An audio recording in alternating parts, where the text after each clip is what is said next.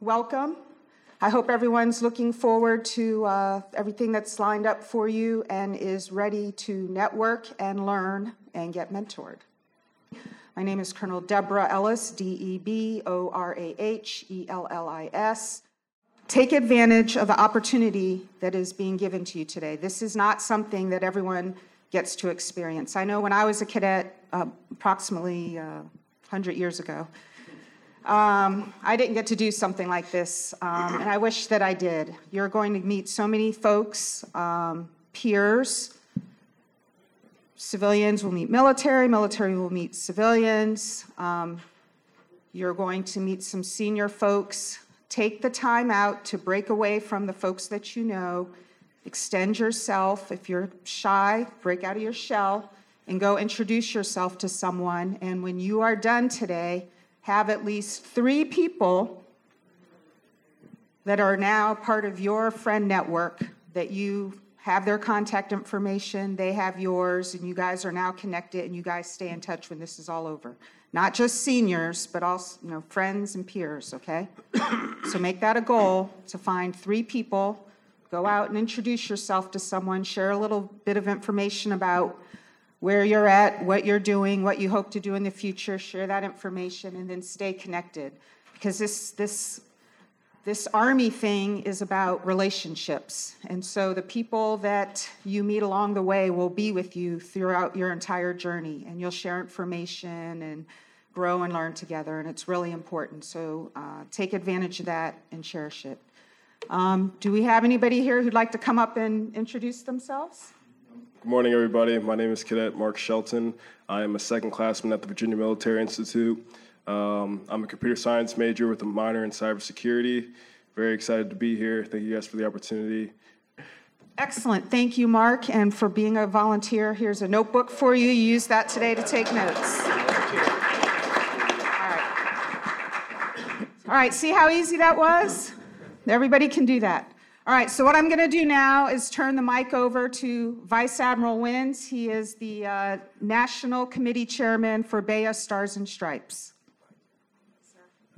Thank you, Colonel Ellis, and thank you all for being here this morning. So I'm going to say good morning. Good morning. I didn't hear you. Good morning. Good morning. All right, that's much better. I'm used to a lively crowd with a lot of energy, and uh, you know, you all are giving me that. If you give it back to me, I give it to you in tenfold. Uh, I'm just going to provide brief remarks this morning to welcome you here to BEYA Stars and Stripes. But before I get started, I think that speakers um, like myself with Washington, D.C. experience um, should be reminded of the story of the admiral, the ensign, and the lieutenant who were all captured behind enemy lines. They were captured and sentenced to be executed.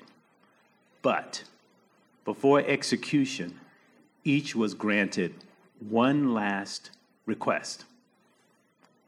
The ensign requested a lobster and steak dinner with all the trimmings. And for dessert, the ensign requested the best cream brulee one could find. The admiral somewhat verbose, requested to make one last very long speech about the government military track. And Jack, the lieutenant, thoughtful as always, requested to be shot before the admiral spoke. I love it. All right, Ernie, I'm one admiral who's a little different from the one in the story. Okay, so you heard um, Matt Bowman talk about uh, the government military track. And exactly what does that mean? You're going to have the opportunity. So we, we got a mixed crowd here this morning. We got um, government, military, civilians.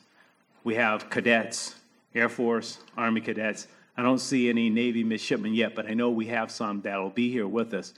But all of you will have the opportunity to meet a wide range of senior officials, both on the military and the civilian side, as well you'll, you'll meet uh, senior enlisted folks, sergeant majors, for example, uh, master chief petty officers, and the like. Take the opportunity while you're here over the next couple of days to talk to these individuals, get their guidance, find out how did they do it? You know, what, what, what, what does success look like for you? 13 years ago, at the Marriott Wardman Park in Washington, D.C., we were going to have our BEYA Stars and Stripes dinner program like we have today. And we asked 37 admirals and generals and 75 high school students to come together for our very first mentoring session. It has grown immensely since then, 13 years ago. And today we have a very robust mentoring program before the Stars and Stripes dinner involving over 600 highly competitive and selected high school students and early college students and close to 150 to 175 admirals and generals and senior executives who come and mentor the students. The whole purpose for BEYA Stars and Stripes, when we started the BEYA Stars and Stripes 18 years ago, was to encourage and inspire more students who look like you to major and focus on STEM careers. That's why we did it. And to this day, our mission still remains the same. I have a saying that success is where preparation and opportunity intersect. You're starting that preparation today. I should say continuing it because many of you, in fact, all of you, have been preparing for success for the most part, all of your lives. And so today I want you to continue that preparation so that you will continue that track of success. I know in a few minutes you're going to hear from several distinguished speakers up here on the panel. I know some of them, uh, in particular, the one in the center, Ernie Levert. He and I served together in a company called Lockheed Martin Corporation. Probably heard of it. It's the largest aerospace defense company in the world, over 100,000 employees. And when someone walks up to you and they say, now that's like rocket science. Well, when you look at this man, he is a rocket scientist. So don't let anyone tell you you've never met a rocket scientist because you're going to meet one this morning. That's him. When I think about mentorship. I'm going to shift gears here for a second. Mentorship. So why why is mentorship so important to me? When I, I, I mentioned to you I started the mentorship program 13 years ago and the number of students and admirals and general officers that we had that very first year. The reason I am so passionate about mentoring is my mom was a school teacher. She taught the third grade and elementary school teacher. So I grew up in a household where education was extremely important. But you know what? I didn't think I was going to be really, you know, focused on education per se. I, I, was just like everybody else on my street. We were all going to be NBA basketball players. oh, yeah. Or football players. Because that's what folks in my neighborhood did. We were all athletes. Junior high school, call it middle school now, high school, and guess what? None of us made it to the pros. None of us, even though we were all focused on, thought we were going to make it that way. But the one thing that many of us knew is that if we got a good education, that a good education will carry you for the rest of your life, whether you make it in the pros or not. We had folks that broke their ankle or tore a meniscus tear in their knee or whatever. An injury just like that could take you out. And now your dream of becoming that great sports player just went down the drain. Education, ladies and gentlemen, is the one thing that no one can ever take away from you. That's what my mom kept telling me. Education is the one thing that no one can ever take away from you. So don't you ever forget that. I know that you all are excited about this military track. Matt Broman and Colonel Ellis, they put together a fine program for you.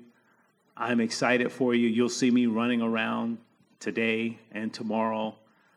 Um, for the cadets and the midshipmen, you have passports. Um, make sure that you get those items checked off on your passports. Um, if you see me, I could I can help you with that along the way. I know a lot of people here. I can be one that'll sign off your passport and I'll take it to the next person and speed up that process for you. So it's all about preparation. Preparation, again, success, intersection of preparation and opportunity. You're going to do great. I'm excited for you. Everyone have a wonderful next two days on the government military track. Thank you. Over to you, Adrian. So, good morning, everyone. Good morning. Are you all fired up? Yes, yes. Did you all know there was a war going on as we speak? Yes. Who's going to tell me what the war is? The war is on talent. Have you ever thought about that? The STEM fields, the opportunities, the dependency. You'll hear a lot about that today. Um, we have introduced earlier Mr. Levert, and we also have Mr. John Myers. Their reputation precedes them in terms of the impact they have, the education and technical expertise. They're renowned. Um, I could go through the list of accolades and honors and achievements, but I will defer to Mr. Levert to introduce himself, tell us a little bit about his story, and then I'll ask Mr. Myers to do the same thing. Good morning. Let's try again. Good morning. Good morning. You know, I do that when I talk to my pre-K, all the way to my professional group. It's a way to get the energy going in the room. So it's going to be a good five minutes. It's hard to cram 50 years of experience into five minutes, but I'm going to start at the top and say it's a blessing to be here. I always give the thanks to my Lord, to my Lord Jesus Christ for allowing me to wake up this morning to be in front of you, because without him, I would not be here. Admiral Wing and I, we go back. I mean, I first met him at a, a, a Lockheed Martin event, and I'm a Navy veteran of 10 years. I was watching the movie Devotion on the airplane yesterday. And it bringing back where I'm going to start my story this morning is I grew up in the English city of Cleveland, Ohio. I was called, I was a kid in eighth grade called the foolish dreamer. You never amount to anything because I want to be a fireman. I want to be a policeman. I want to be an engineer. You know, I want to be a scuba diver. You know, I want to be a pilot. You know, all those dreams, you know, you never amount to anything. But I knew coming out of the English city of Cleveland, Ohio, with four sisters and three brothers, I knew my parents couldn't pay for college. I always had to dream. So I do magic tricks in the church at Westside Baptist Church. And I was in there with the deacons. They'd be smoking. I'd be doing my magic tricks. I'm only 13, 14 years old. And I remember server asking, what are you going to do with your life? Uh, Brother O'Neill, uh, Brother Washington. And they were all military. And uh, they said, to get yourself out of the hood, get yourself a skill. And I decided in eighth grade, you know, and back in middle school, you had shop. So we had wood, woodworking, we had metal shop, and mechanical drawing. And I got hooked on materials. Was doing forgings. I saw a movie that dealt with welding. And I thought, wow, that is cool, joining materials together to make them stronger than what the base material is. And in eighth grade, so we're talking in the 60s, a lot of racism going on back in that time. I remember in eighth grade, Martin Luther King was assassinated. That's the last day I had a fight. I walked away from every fight thereafter because um, I cried when that man was assassinated. And so that changed my life. So I went to Max Education High School. I applied for Max Education High School, which in the, back in the day, you had to apply to go to a Votech school. I remember I got accepted. I gave it to my mom, and the cards of cards, she cried. I said, Mom, this is my journey. I'm starting my journey here, learning a skill. Not knowing that skill of welding and back in 1966 would take me to an awesome career in the field of welding welding engineer material joining. So I joined the Navy because I knew my parents could pay for college, but I set out, wrote out my, my goals to become and all these different things. But the most important thing, the benefits of being in the military. And when I enlisted, uh, my brother was a Vietnam vet. May he rest in peace. Uh, he served in Vietnam, made home, but he died from his injuries. And uh, I wear my Vietnam hat in honor of my brother and myself for, for my military. But when I gave my mom, uh, I told her I was going to join the military, and I was going to join the Navy because I looked at every branch of service, see which one has most to offer. Graduated from vocational high school with a, my skills in welding, and I was one of the top welders in my high school. I should have graduated number one because of racism. I graduated number two. And uh, second thing was she cried because she said, "You're going now? You're going to the Navy, the most present branch of service that there is." And at that time, there were race riots going on on the aircraft carriers and what was going on. And I said, "Mom, going through what I went through at Max Hayes, going through uh, my job, first job as a tool and die welder and Club Club Products, it's going to help me become a better person, a better leader." And so, with that being said, that started my journey in U.S. Navy. Graduated from basic training with the American Spirit Medal for Leadership. I became a Scoutmaster at the age of 18 years old. I was my Scoutmaster disappeared. I did not make Eagle Scout. But as two weeks uh, two weeks ago, I had my 50th Eagle Scout. I'm one of the few Scoutmasters have had over 25 Eagle Scouts. I have 50 Eagle Scouts under my belt. That's a blessing. And half of those young men are in STEM.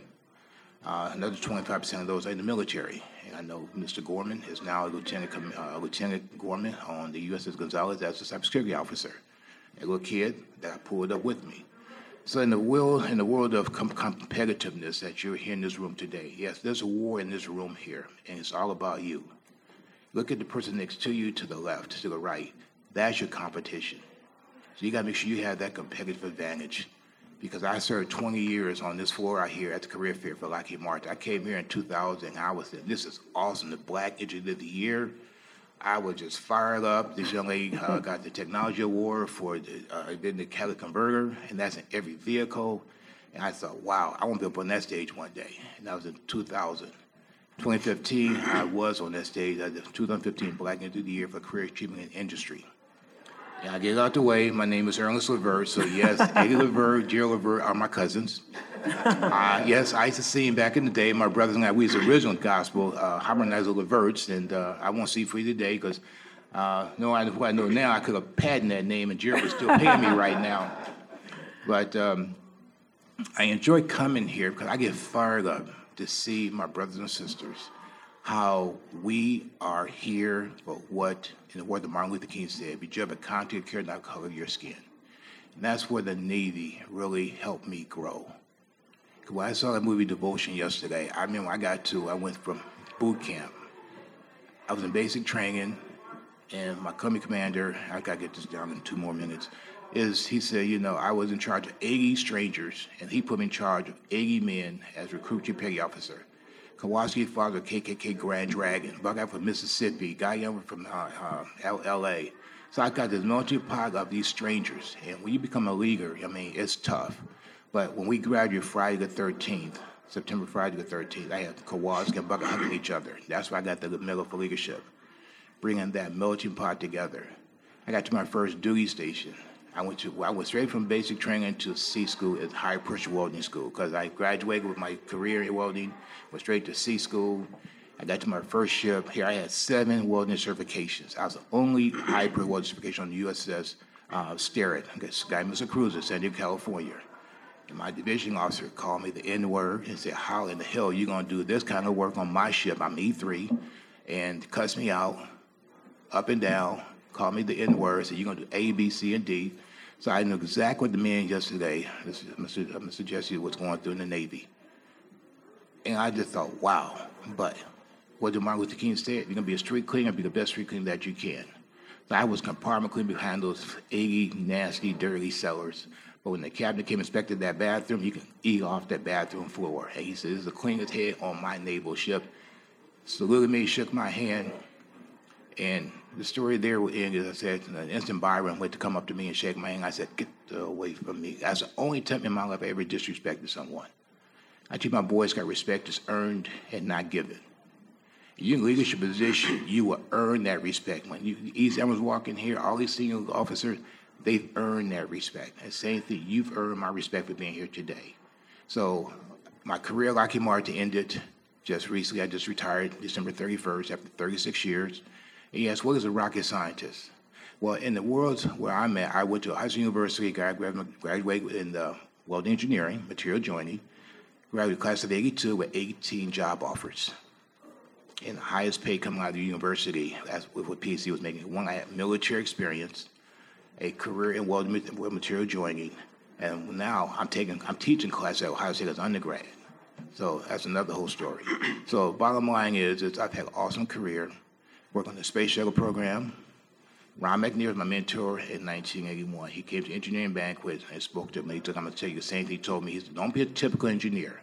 Pick an area of your discipline, become the expert. And I chose hmm. Power Beam Technologies. And I sit in front of you today as the number one African American in the world when it comes to Power Beam Technologies. That's lasers, electron beam welding. As a technology, join these materials together. Think about it. I designed 15,000 Class A welds on the International Space Station and thermal control units. Think about you travel at 17,500 miles per hour. You're at 250 nautical miles. You have a bad weld, and once the systems go bad, you're going to die.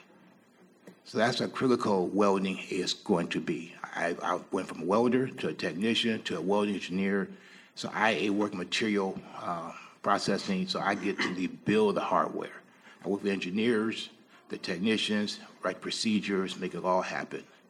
We do the testing, the vibration. We do shake, rattle, and roll. We, we, we shake it to it break. And I make sure, because at the end of the day, I only had one failure on my watch. On February the 10th, 1991, I, I, White Sands missile range with a missile flying through the air, missile snapped in two. All because a, sh- uh, a crack the size of human hair caused the missile snap in two because the program manager chose not to listen to me.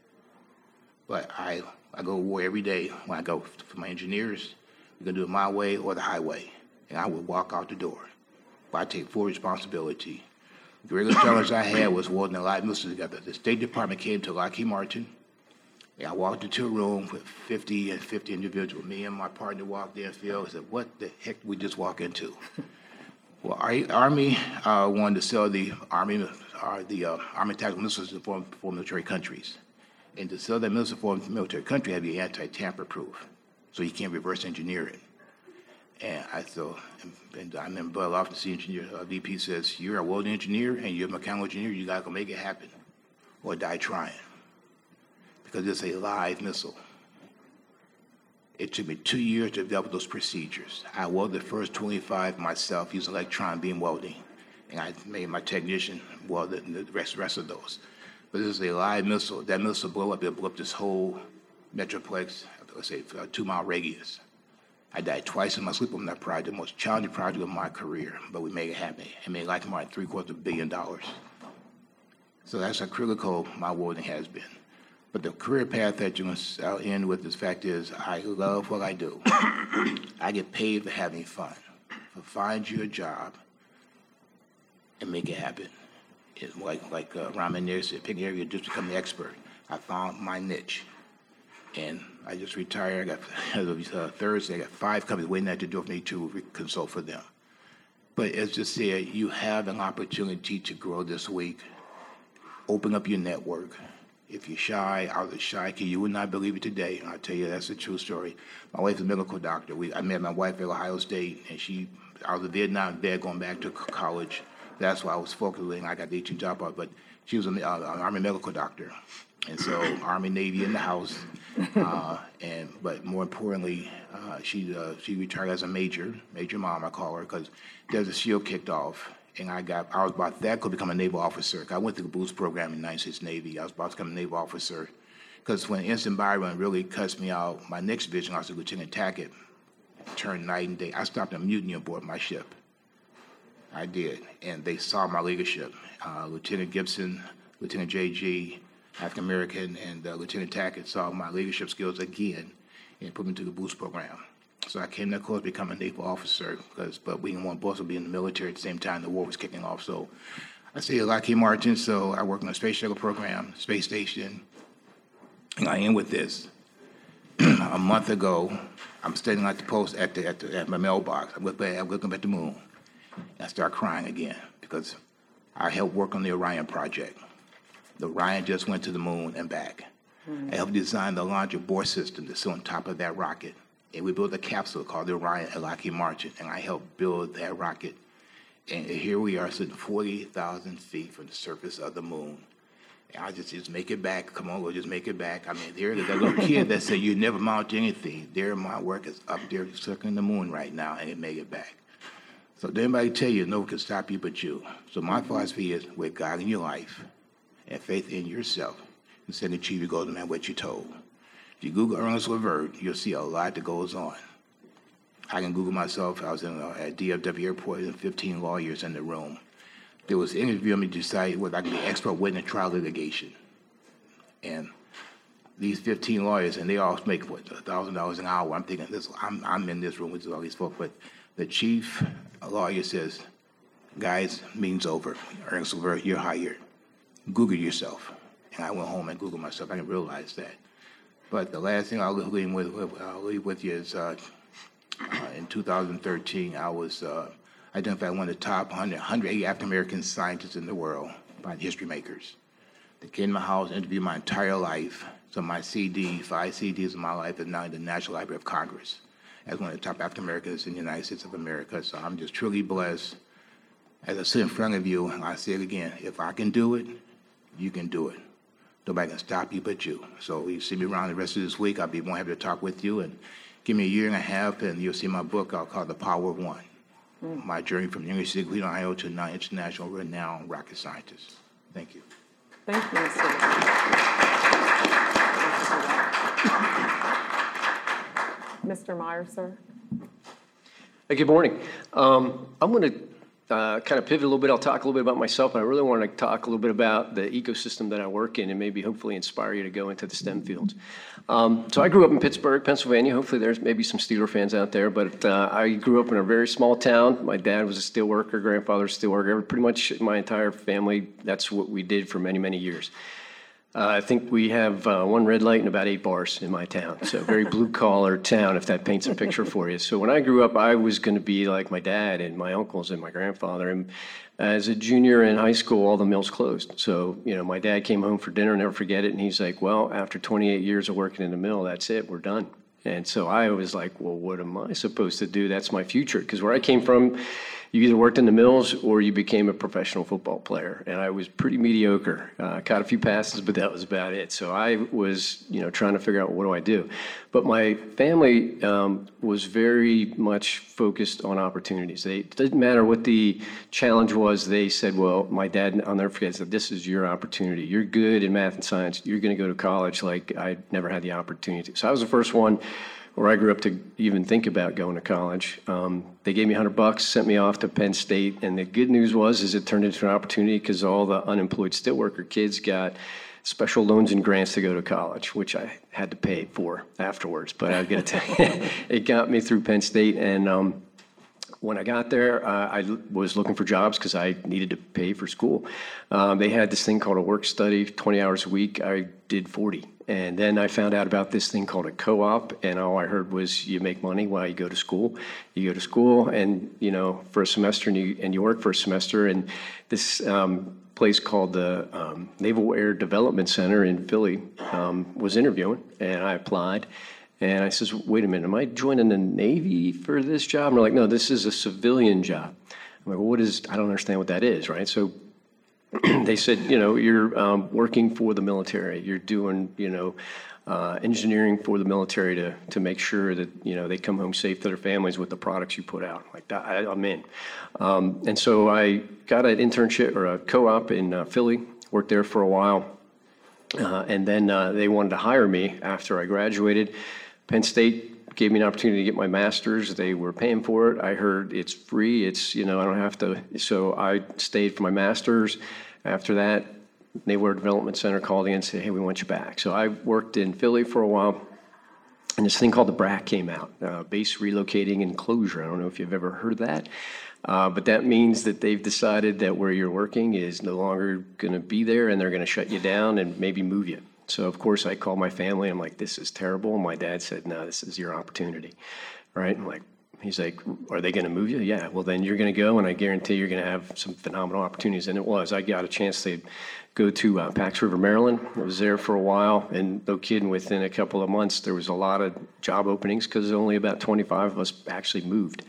Um, I got a chance to do some phenomenal things in some of the labs that I worked in as an engineer. Um, I got to crash helicopters on purpose to see, you know, the effects of that, so we could use that technology to save lives in crashes. I got to do some phenomenal things with ejection seats where we would break femurs uh, from cadavers to see, you know, what the uh, effects were, uh, so that we could design seats uh, at the time for uh, females who were not flying. And so we had to figure out uh, how does that ejection seat save, you know, um, small uh, females up to large males? Because at the time it was designed for a 50 percentile male. To, you know, uh, and then that gave me an opportunity to get into different areas. Uh, and then finally, I had this, uh, I saw this opening in Orlando. Uh, and I had a conversation with my wife and my son because to me everything was about family uh, and you know where i came from it was you know family first you know hard work uh, do the right thing and good things will happen so i'm like hmm, this sounds like a, a good opportunity uh, I had a family meeting asked my wife and son hey if uh, if i apply this means we're moving i'd have to move to orlando what do you think are you guys up for this and my wife's like well what are your sh- chances Five percent. It's it's gonna be highly competitive. I just want to put my name out there that I'm interested, and I'd just be happy to get an interview. My son was little at the time. I think um, elementary school. He's like, "What about my my friends in my you know in my school?" Well, you have new school, and new new friends, and I don't know why I said it, but I said I think everyone in Orlando has a pool, and he's like, "I'm in." Right. So I got the interview, and no kidding, I got the job. And they asked me, "Okay, are you ready to go to Orlando?" And I'm like, um, "Can I get back to you? I got to talk to my family." And I think they were surprised by my answer. I'm like, "Well, sure." So I had a family meeting, uh, at dinner, and I said, "Hey, uh, who, um, I got the call. Who wants to go to Orlando?" My son's like, "We're getting a pool," and my wife's like, "I thought it was only a five percent chance." So they said, "Okay, we're we're going to to Orlando," and um, uh, I've been there about 10 years now, and I got to tell you, it's a phenomenal job. Um, and I got a few slides. I just want to kind of give you a flavor of kind of the ecosystem that I've been working in for the last 10 years. Uh, and hopefully it inspires you to maybe think about uh, a career in STEM because we need you. We, uh, the, the war on talent is real, as, as we talked about. And right now I got a ton of openings in Orlando that I just can't fill. Uh, and we are here hiring, and so I just want to put that plug in. Long uh, is at the uh, career booth, so happy to get your name signed up. But here's what we call Team Orlando, and just to dazzle you with the technology, this is voice activated. So next slide, please. There you go. Um, So we have uh, in Orlando, um, all four services are are located there. Um, And our mission is to uh, provide training products so that our customer, the military, can go do their job and come home safe to their family. To me, that's the most important thing. That mission has tied me to my career all 33 years-ish that I've been doing this. It's all about bringing folks home safe to their family it's not about making, you know, money for the shareholders. So I think it's just a different uh, mission. Uh, You could see that, you know, on the top right, we sort of have what we call the Big Four in what we call Team Orlando. And Team Orlando is actually built off a 70-year-old memorandum of understanding. It's the longest in running history between the Army and Navy that says we're going to work together on training products. So that's how long this history has been in Orlando.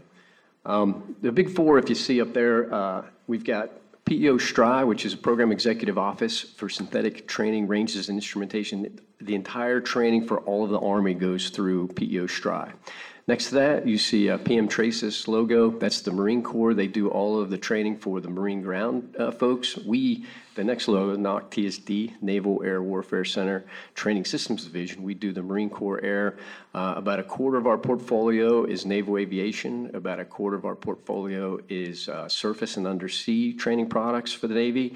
Uh, a quarter of our portfolio is foreign military sales and growing. A lot of our coalition partners, I name a country and I guarantee there's a NAWCTSD training product in that country. And then lastly, our portfolio entails a lot of our in-service uh, where we have a lot of these high-tech simulators and training products across the globe that we support. And the last logo is the Air Force Agency for Modeling and Simulation.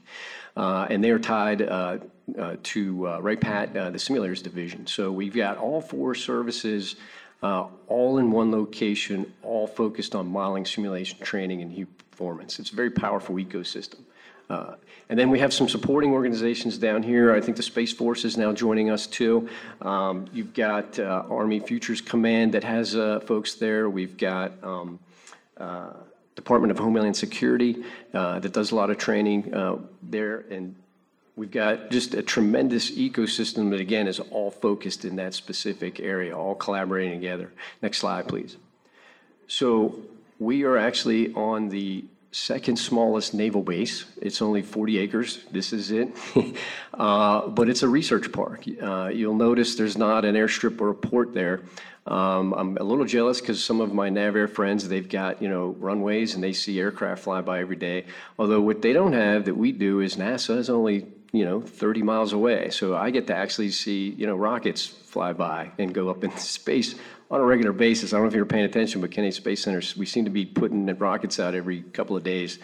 Uh, it's kind of funny, as my son was growing up in Orlando, um, there was two things that would stop a soccer game. It was the water timeout and it was the uh, space uh, launch timeout because all the kids would be looking at, and I guess we take it for granted down there. Um, if you think about the secret sauce, though, why Orlando? So, what do you think about when you think about Orlando? I'm sure it's all about the technology, right? No. You think about the theme park. So think about that for a minute. Think about, you know, Disney and, and Universal, which is a half hour south of here. Uh, what do they do? It's the suspension of disbelief, right? So think about the power of that in terms of the training products and putting you in, you know, devices that you're you're not really in the world that you're in, right?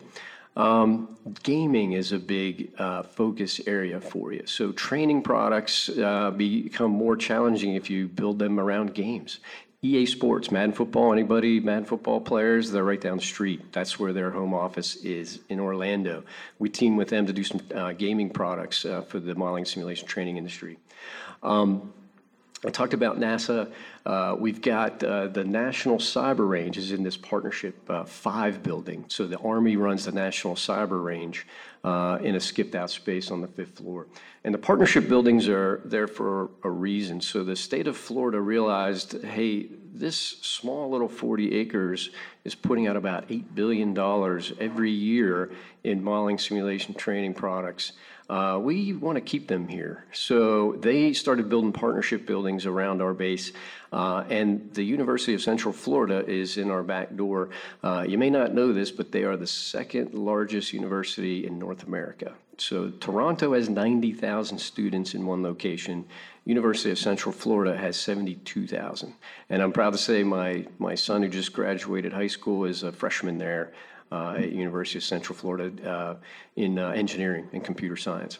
Um, so we have folks in those partnership buildings that are graduate students, um, 50% of the buildings, and then DoD employees and DoD military in those buildings working on collaborative research together for modeling simulation training.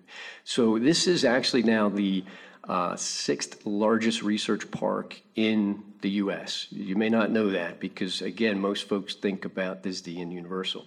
So this uh, suspension of disbelief and, and these Disney rides that we create for the military are right here in Orlando. Um, the other thing that's unique is this partnership uh, for building. It's outside the gate. It's what we call an innovated technology hub. And if uh, we can go to the next slide. Uh, what we have created there is some folks are a little uh, intimidated to come on a naval base or any base. You got to have a special badge and clearance and all that. Uh, we're trying to spark innovation in this area. Um, and so this allows anybody to just walk into Partnership Live. And these are the areas that, that we focus on. So there's what we call the garage guys and gals who just want to solve hard problems. They've got some cool toys that they uh, bring us, and then we work together to try and get those products out uh, to our customers.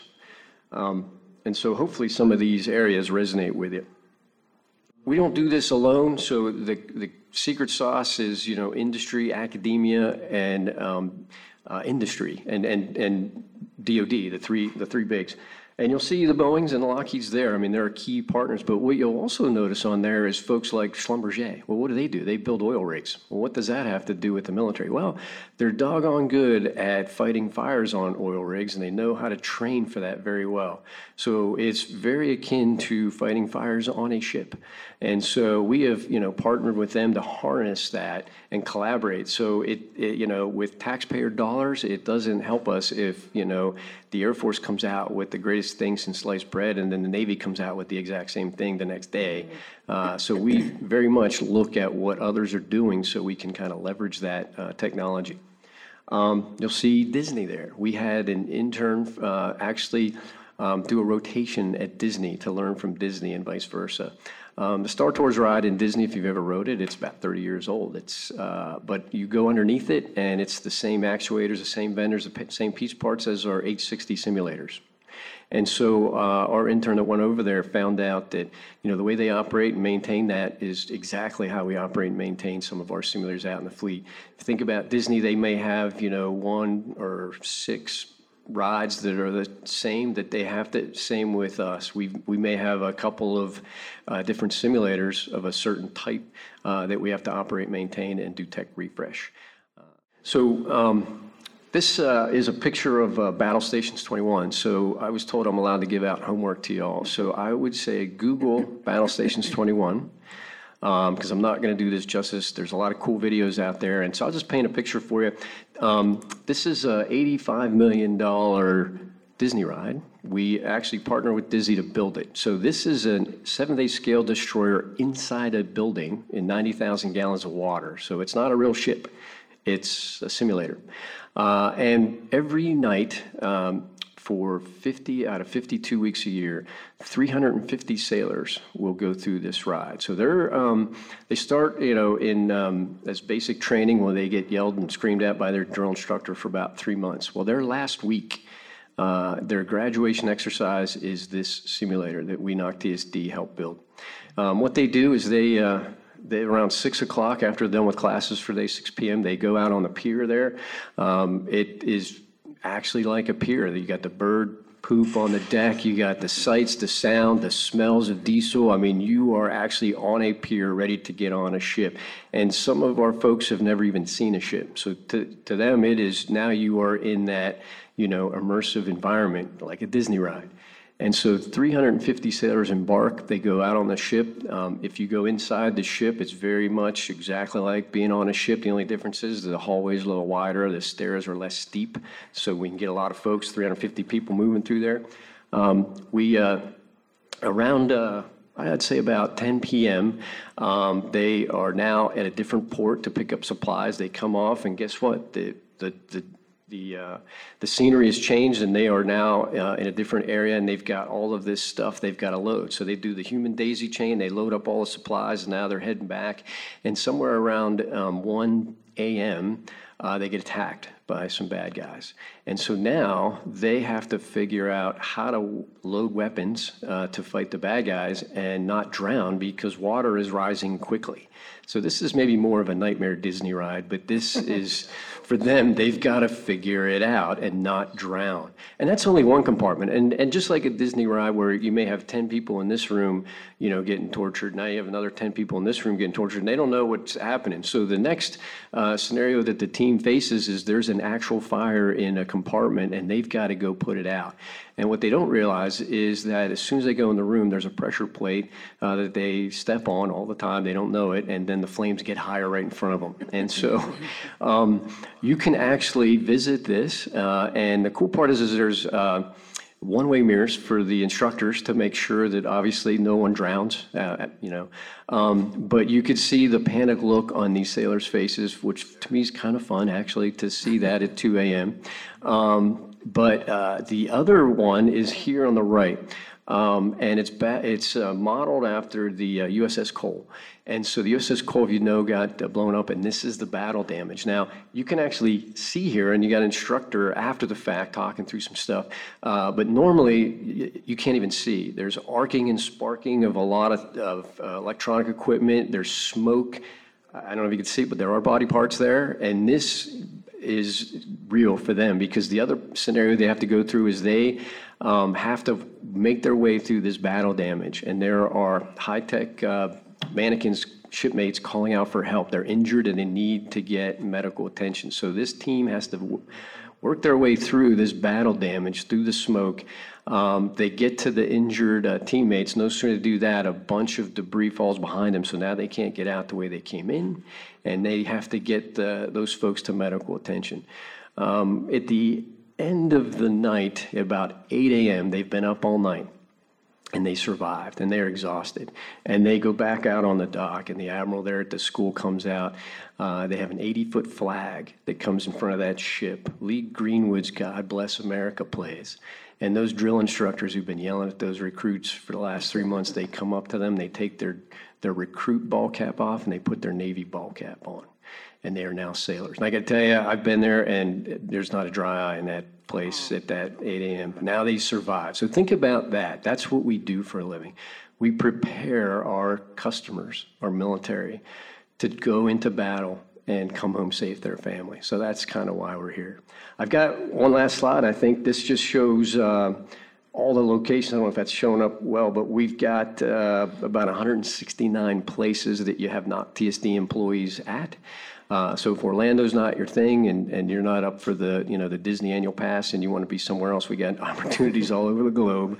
Um, and uh, supporting our customers, because if there are, um, you know, a fleet concentration somewhere, I guarantee there's an OCTSD employee there um, running, operating, and maintaining those Disney rides. And for us, you know, Disney, they call it the happiness factor. You know, when Magic, King, um, you know, the rides go down in, in Disney, the happiness factor goes down by the customers. But for us, it's it's um, readiness. So if our rides, our training products, our simulations don't work, um, then our customers now are not ready. And if you see things going around uh, in the news, we've got to be ready.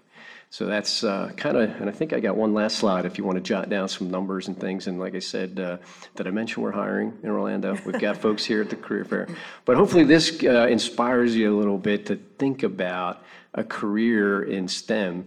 Uh, and oh, by the way, Orlando is only one of 16 warfare centers. Uh, so those warfare centers and labs are the technology and innovative hubs across the Navy. And so if you're uh, into other areas like wanting to understand, you know, how to be, uh, how to, how to um, build weapons, how to uh, build ships or subs, there's 16 other locations across the, the U.S. that uh, NAWC as a sister warfare center, we all collaborate together uh, across the U.S. So with that, I'm looking forward to some of your questions. Thank you, Mr. Myers. Um, I tell you, it's humble to stand before you all and facilitate this discussion, such rich talent here. So I purposefully didn't introduce myself until after you heard how amazing they are. Um, my name is Adrienne Somerville, and I am the Deputy Director for the Command Operations Group for Naval Air Systems Command. And another, so I'll tell you what that includes HR, IT, training, leadership development, security, facilities, small business, public affairs, all for the naval aviation. In another life, I was a contracting officer. How many people are familiar with the F 18 fighter jet? I helped purchase those. How many people are familiar with V 22s? Vertical lift? I was your production contracting officer with an unlimited warrant. I purchased the MVs for the Marines and the CVs for SOCOM, Special Operations Command. And Mr. Myersman, H60, another one. So in addition to all of that, now I move into talent management. I have a full appreciation for the struggle to manage talent, to attract talent, to develop talent, and to ensure the safety of our nation. So you'll hear a lot about engineering and you'll hear a lot about cyber um, and a lot about the STEM fields. But what I'd like to talk to the panelists today before we get into questions is the engineering world and the STEM field is ever changing. It's extremely dynamic. In order to stay ahead of the game and what we call in DoD, we're going to outpace the threat. That requires all hands on deck. I didn't say I was a supply corps officer. So that's the Navy piece coming out. With that said, you, Mr. Myers, if you would start first, share a little bit about the differences in when you came into the organization and its engineering field, and more importantly, be a little bit predictive and describe what you anticipate we need to prepare for as these young leaders go into the world. Well, the, that's a hard question. That's good, but I, I, I, uh, I would tell you, um, as I grew through my career, um, you, you know, as you, to me, the fun part was earlier in my career. I did a lot of hands-on engineering. Um, my time working in the labs was just so much fun. We solved a lot of problems. One thing that I look back on was one where we were having issues with the AV-8B where they got a new engine. I forget um, what happened, but the engine wasn't functioning as well as they thought, and one out of every three Marines who flew the AV8B was ejecting. And you know, we had to make sure that that you know ejection seat was 99.99% reliable, and we have these envelopes called survivable ejections. Well, what was happening is inside that survivable envelope, we were having aviators not survive. And so we had to quickly figure out, you know, uh, how do we investigate these crashes and understand wh- what's going wrong? Um, and the, to me, the rewarding part was we figured out. We figured out that you know um, because of the way they were ejecting, um, the parachute risers were coming out at an odd angle and catching on the oxygen mask tangs, creating a, a torque on the neck and breaking necks. And so we quickly quickly resolved that, put some streamlined fittings on there, and we saved a lot of lives there. And so that was very steeped into engineering and trying to figure out and problem solve that. Uh, and then we we went on to do other things in the engineering area. But as I grew my career, it turned more from you know hands-on engineering to leadership. Uh, it was very much leading teams and then leading branches and then leading divisions. And, and now I've got, you know, 2,000 people that, you know, are in my organization that I'm accountable and responsible for. And I tell my folks, look, I, you don't work for me, I work for you, right? So my job is to get the barriers out of your way so that you can go fast and solve problems. Um, so I, I think that's one area. The other area is, um, kind of between, I would say, our industry partners and the government career. And it's a little different in terms of area of responsibility. I think growing up um, in the government, we were put in the areas of responsibility a little quicker than our industry counterparts. Uh, I think because we had to. We we. Um, uh, eh, But I think that's a, a fun part of that challenge. Um, And so to me, yeah, you could be a, a, a doggone good engineer, and we've got career paths throughout the Navy where you could do that forever. Uh, and then the other career paths are really about leadership, you know. But that's really, I think, what it boils down to is making sure that you know you could figure these things out in a team environment, and sometimes you're leading the team of industry counterparts, and um, so I think that's part of it. And then uh, lastly, you know, in terms of future, I I could tell you now with the budgets that we have, we will never have as many ships, planes, subs as our competitors. This is not going to happen. And if you think about three simple variables of, of what we do for a living, it's you know hardware plus software plus human. So if we're not going to have as many toys or weapons or ships, we got to outthink our competitors. That's the only way we're going to win. Um, and so to do that, that, you know, hardware and software, we're very good at optimizing, but when we get into that human systems integration, um, even the word autonomy, where there's no human, is based on human decision makings and actually kind of puts actually more workload on fewer humans. So that's where we're going to excel. That's where we need help. That human systems integration piece, figuring that out. How does all this stuff work together? We're doing a lot uh, in Orlando and elsewhere on artificial intelligence and machine learning, um, and we're doing amazing things. But uh, we're almost to the point where we're oversaturating our humans. Uh, they're the weak link now, and so that's where we absolutely have to excel. So we're in our ecosystem, you know, that's human performance is one of the major drivers on how are we going to do that? How are we going to outthink our competitors? Thank you, sir. Mr. Levert, sir. Uh, Before I answer the question, I want to say thank you for your presentation, because what he just mentioned, being a Navy sailor, I was a hull maintenance technician.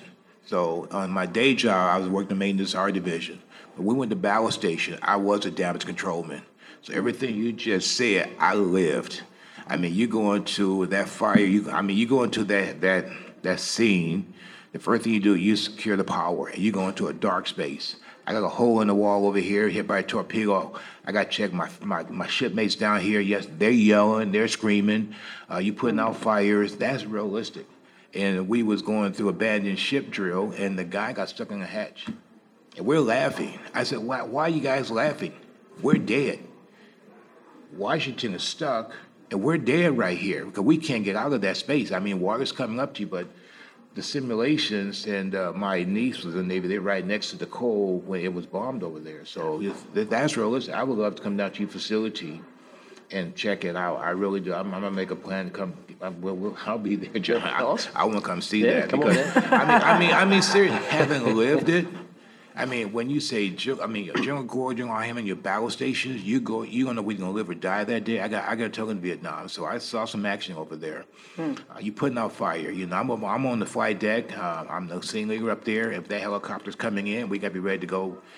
I mean, most time people run from it, some situation. We got to run to the situation. And I was just sitting, I mean, I was just reliving what you just said on the simulators. and you're right. At the end of the day, you said, we did, we saved the ship. 'Cause Remember, Captain Kirk said, Scotty, give me all you got. We got to do the exact same thing. Because if we, I mean, my job was keep that ship afloat. But I just said, thank you for that, man. I mean, you, you took me back years. I mean, 20 back the day. But the theme that she was saying with the, the way the technology is changing, as you look to your future, find yourself a good company that you feel is, is very competitive. We're all in competition, whether Lockheed Martin or Raytheon, but same thing, you're all in competition with the person next to you. So you got to stay abreast of all the latest technology. From the time I started Lockheed Martin in '86 to I just retired, I go to international conferences. I, I'm always learning. So you have to mm-hmm. be in that learning mode because you got to make you got to be value added to your company.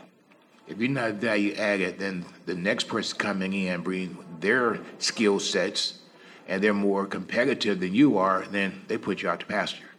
Mm-hmm. So you got to stay focused on what you're doing with your competition, be that competitive edge. Because once again, the person next to you, you want to get promoted.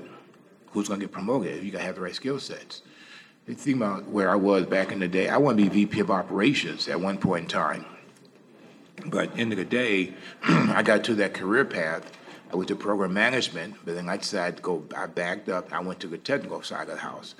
I retired as a Lockheed Martin fellow, and I was the first African American fellow, first African American fellow in missile fire control. And that was a hard journey because back in the day, it was hard to get up there, and I got stuck in it for 13 years.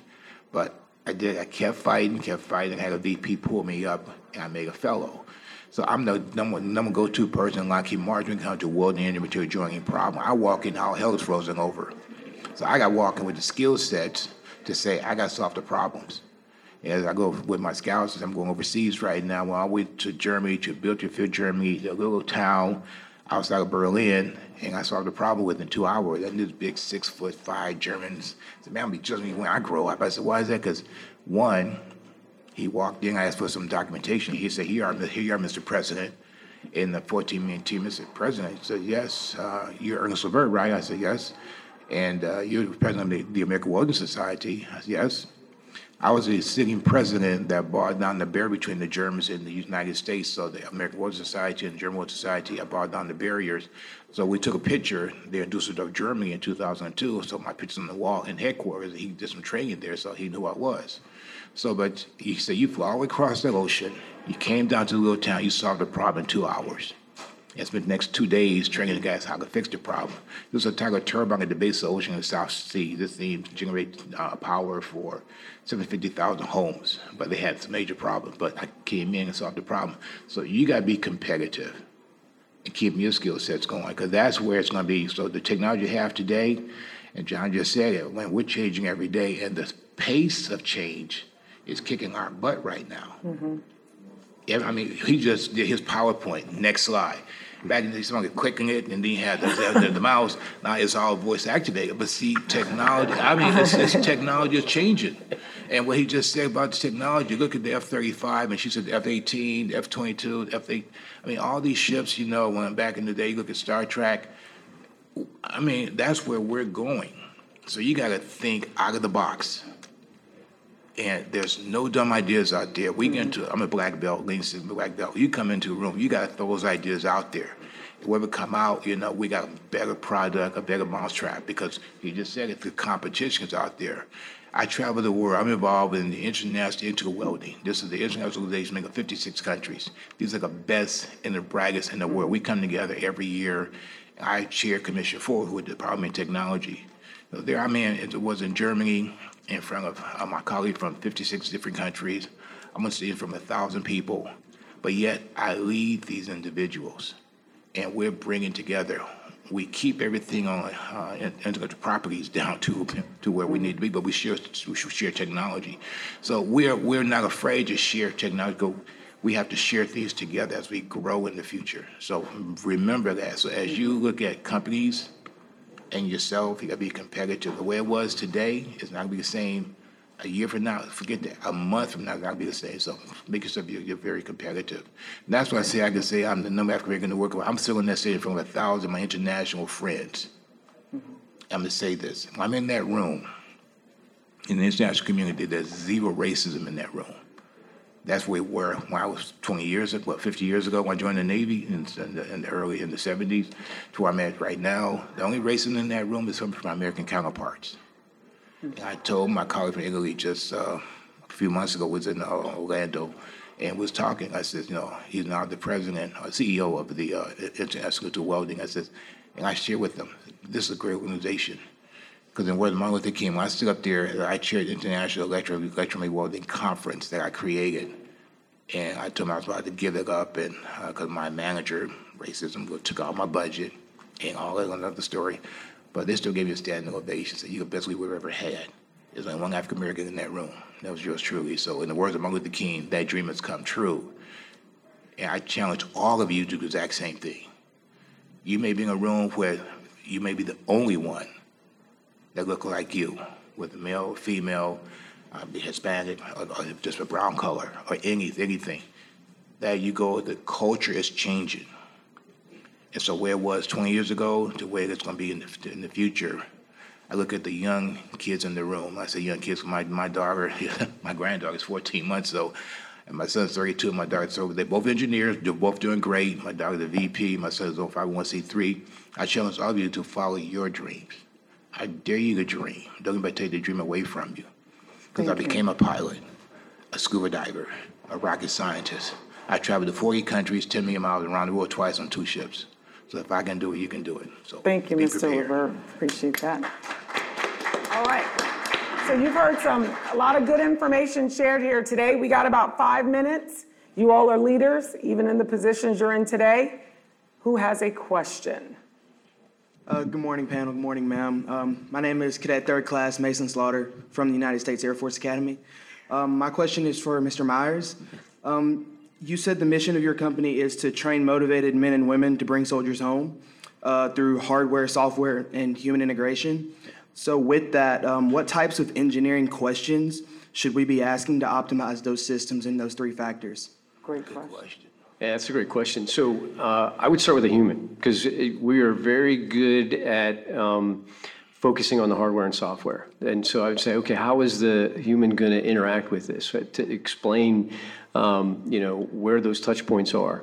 Uh, I, I would absolutely start with a human. We- You'll find as you get um, into your careers, the human seems to be the afterthought. And, and I got a good example for you. I remember um, we were at what's called a critical design review, where you're pretty far along in the design of a product. So the JSOW weapon um, is when they designed that and they didn't bring in any of the human systems integrator folks. And they realized that to launch that weapon, you had to click 23 times on a screen tile to launch the weapon. And they started to realize quickly that the pilots aren't going to use a weapon that, uh, hold on, I got,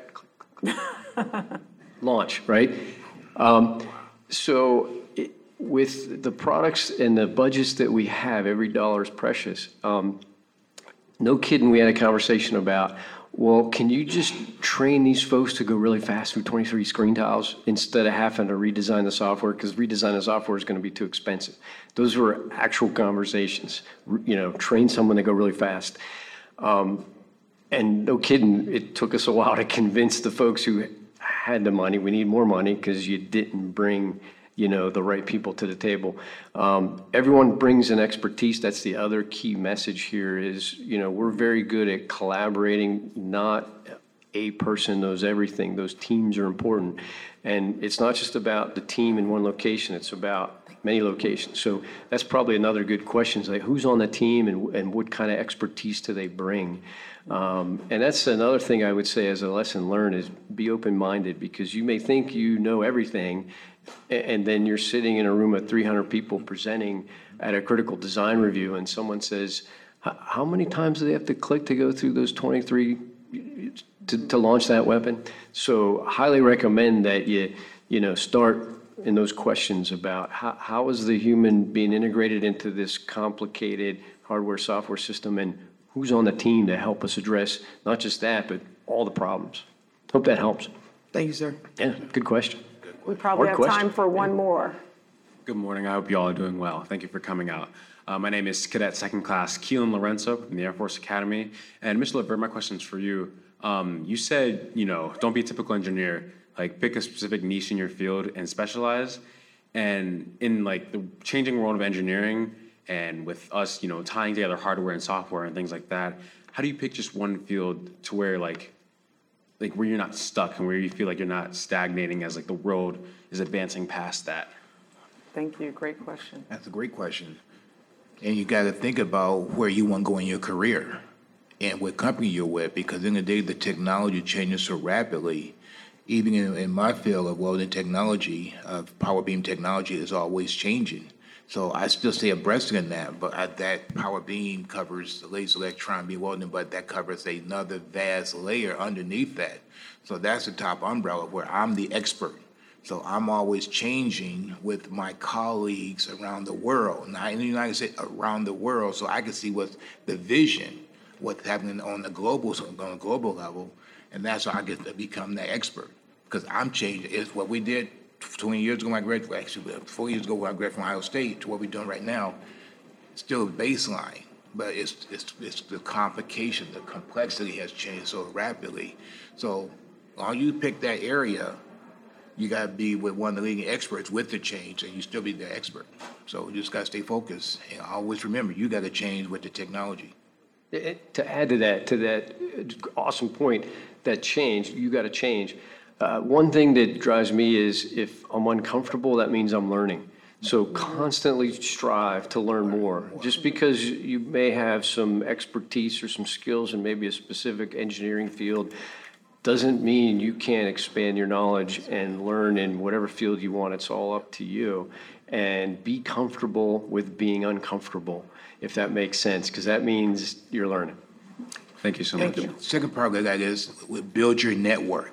Oh, yeah. Even though I'm the welding expert, when I can, when I have situations, I can call my friend in Germany, Italy, Belgium. I can say, "Hey, what's up?" in uh, Professor K- K- Kamachi over in Japan. So you, I got a global network to help me build up my assets. Okay, so I'm just here. I'm one individual, but I still got the entire global from my colleagues from 56 countries to help me be the best of the best of the best. So, Thank you so much. so, Thank you. Thank you all for your time today. I appreciate it. We've heard a couple of themes, life learners, mentorship, networking, continue to train, educate, be a skeptic, ask lots of questions and challenge your own thoughts, embrace diversity. Try not to be the only one in the room if you have influence and or control. Lastly, I want to close with success leaves clues. What was shared today can be modeled and emulated. You are the leaders of the future. Embrace it, own it, defend it, and deploy it. Thank you.